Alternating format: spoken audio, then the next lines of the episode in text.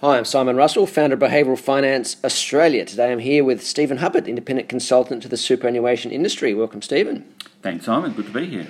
Uh, now, Stephen and I had a conversation a little while ago about uh, member engagement, where we spoke about the need for member engagement, why it was perhaps overlooked, perhaps why it needs to be better focused on some of the problems. Uh, and today we're going to extend that conversation and talk a little bit more about the solutions. So hopefully we've got some proactive examples for you. And I think, uh, Stephen, we're going to touch on the need for just-in-time engagement. What were you thinking about there? So last time um, we spoke, you talked about the issue of people moving into cash when there was some sort of event on the news. It was, you know, the Greek bond crisis or Brexit or whatever. And uh, I can think of some of the conversations I had with super funds around the GFC, where they had quite young people moving to cash but you know, a month or two after the GFC, and, and the message they, they were lamenting that as a fund, but they weren't doing much about it. Um, and if they were doing something about it, they were putting out fairly generic blast emails or messages to everybody um, around the need for long term investing, hold your nerve, those sort of things. Whereas I think it needs to be much more targeted, much more personalised, and as you know, as we've been talking about, you know, we're not all average, and we don't like to think ourselves as average, even if we are, which I think is a comment you've made to me before. So rather than just a blast email saying hold your nerve or stay, you know, don't move to cash, maybe some sort of intervention when people come in and are about to switch. So again, it's a technology solution. I'm trying to switch to cash. The, the, the system knows that I'm under 35 and shifting to cash would be a would, would be a, a, a bad decision some sort of message, an email, a, a video um, of the CIO or the CEO talking to you saying, you know, let me explain why it's not a good idea. Now, if the person absolutely wants to do it, we can't stop them doing it. But again, intervening just in time where they're trying to do something and they're more likely even to th- think about the message.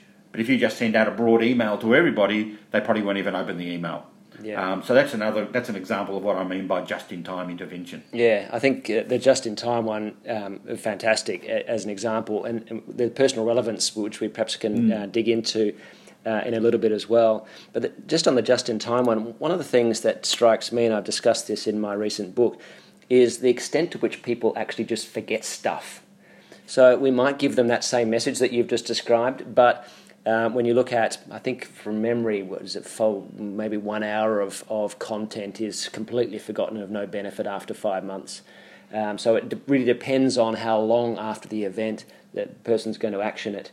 And the more you give them, the more rapidly it declines. So it sort of needs to be just in time and really short bursts. I know I don't want to give you a whole lot of stuff. Really, I'd rather break it into tiny pieces and give it to you just at the point that you're going to make uh, each of those decisions.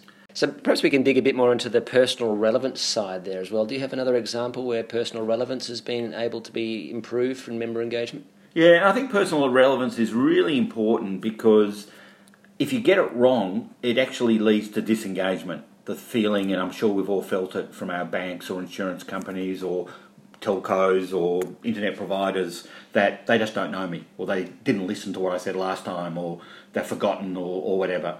Um, I had a good friend who um, told me, "Oh, you know the super funds. I just I'm, I'm a member of a big fund, and I just got this uh, letter from them uh, about preparing for retirement, even though he'd already retired and were receiving an allocated pension. Mm. So his perception of the fund just went down a few notches. Mm. They don't even they don't even can't even work out that I'm actually already retired." And they send me a letter asking me if I want to reti- you know, start pre- preparing for retirement. Yeah, and I had a similar example where my fund, and, and, and for those listeners who haven't met, I'm not retired, uh, and, and a fair way from it, I think, as well. Um, but I did receive a bit of a bit of communication after last year's federal budget, uh, federal budget, which said something along the lines of actually, I think the header of the communication was what the budget means for you and I thought, fantastic, personally relevant content. This is really what I should be focusing on. I'm glad my fund has got this this sorted. Um, and I opened up the uh, piece of communication, and the first thing there told me something I think along the lines of how 70 year old people who are still working can contribute more to super, or the rules had changed for, for older people through retirement. And I thought, gosh, well, I'll just park that. I'll put that a little note in my diary 30 years from now to, to make a note and make sure I do something about that then. Um, so whilst the idea of personal relevance in that case was a good one, and I think the perception is, is, is, part of the part of the issue, as you say, it needs to be perceived to be personally relevant. So that the title was good, the idea was right, just the, the actual application I think was uh, somewhat lacking. Mm-hmm. And look, it could have been they wanted to get something out fast and didn't even think about those things. They, someone sat down and said, "Okay, what are all the things in the budget that we need to tell our members?" Mm. And they just blasted that out again without thinking, "Okay, our members are all different." And it's interesting that the term personalisation is being used more and more by funds from a marketing perspective, and we're seeing it um, across the board in commerce now. That you know, I go to Amazon and it and it makes recommendations based on my previous activity. You know, I, I, I log on to Netflix, and I've heard from people that not just will it recommend movies based on my previous behaviours, but the images it will use to present those movies to me will be tailored for me based on mm. what I've looked at previously. Um, so personalisation is becoming more and more widespread. Yeah. Um, it's, it's, I, I, always sort of hesitate when I see these fantastic examples because I sort of think, gosh, we just need to get to square one sometimes. And, and to give you an, an example of, I think, maybe the square one communication was, was a, a, fund that asked me to look at a piece of communication that they were sending out to members. And that was to disengage members, and it was to members who hadn't, they hadn't heard from for some period of time. And the letter was going out saying something along the lines of Dear John Smith, um, we haven't heard from you for more than 12 months the, uh, the uh, relevant legislation requires us to communicate with you. If you don't come back and, and speak to us, we're going to have to transfer your funds to the ATO. As a consequence, you'll lose your investment earnings and insurance. Now, unfortunately, whilst all that was factually true, uh, the response rates and the open rate, well, the response rates, I think it was a hard copy letter in this case, were extremely, extremely low. Now, of course, there could be several reasons. It could be we don't know the address, it could be we've got the name wrong, it could be all sorts of stuff they've moved. Um, but when you look at that piece of communication and think with the lens of personal relevance, what does this mean for me? If I receive this letter out of the blue from my fund that perhaps I haven't spoken to or thought about for years and years, and I'm going to lose my investment earnings, is that 50 bucks? Is it 5 bucks? Is it 5,000? What does that mean for me? Or maybe I've got a low balance, but you know what? The insurance in my fund is really what's relevant for me because I've got a low balance, but you, you know i am uh, the, the sole breadwinner, I've got a family of dependents. It's the insurance that's important for me well, what you're going to lose is X amount of income protection or Y amount of life insurance, for example.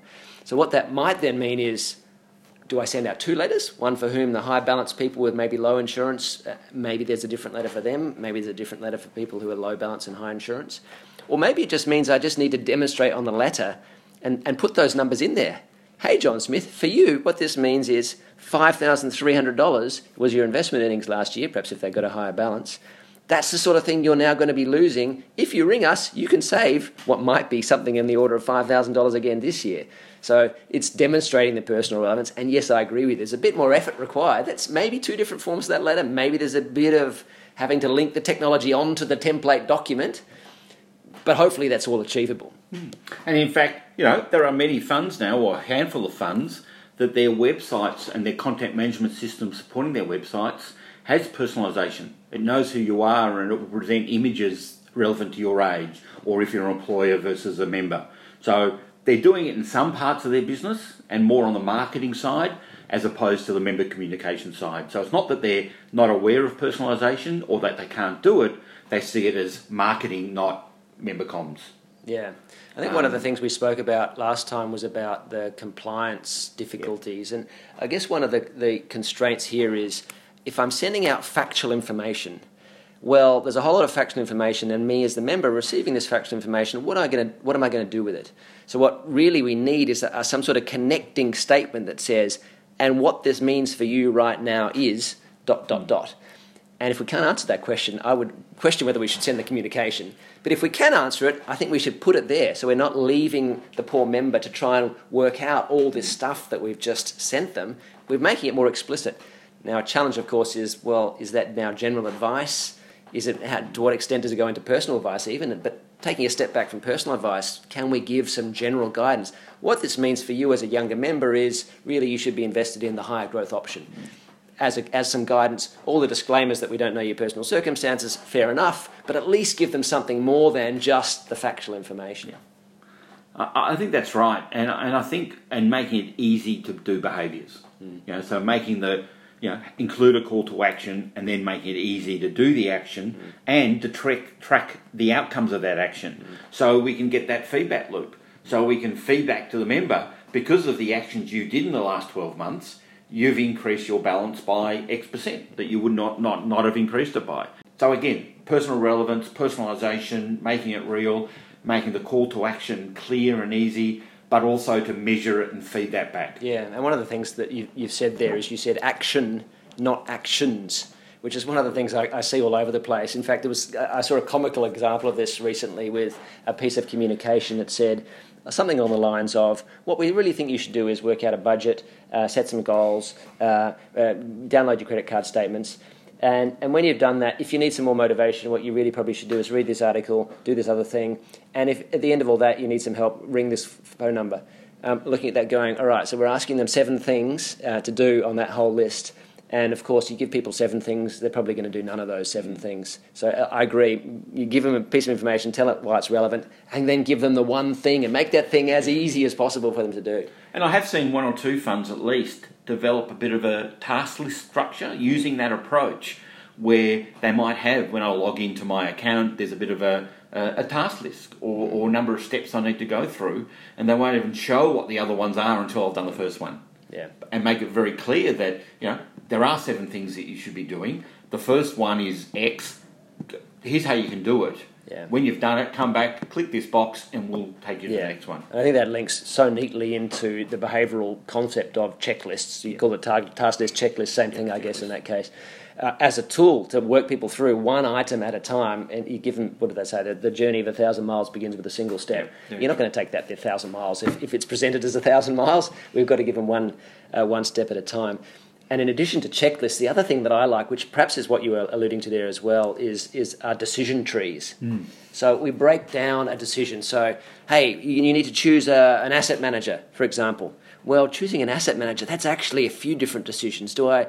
What's my asset class? What do I? Is it active versus passive? What's the style? What's the manager? I'm, you're actually asking me to make four or five different choices all in one go versus a decision tree which can break that down. All right, think about your asset allocation. All right, now in Australian equities, you need to have small caps versus large caps or active versus passive.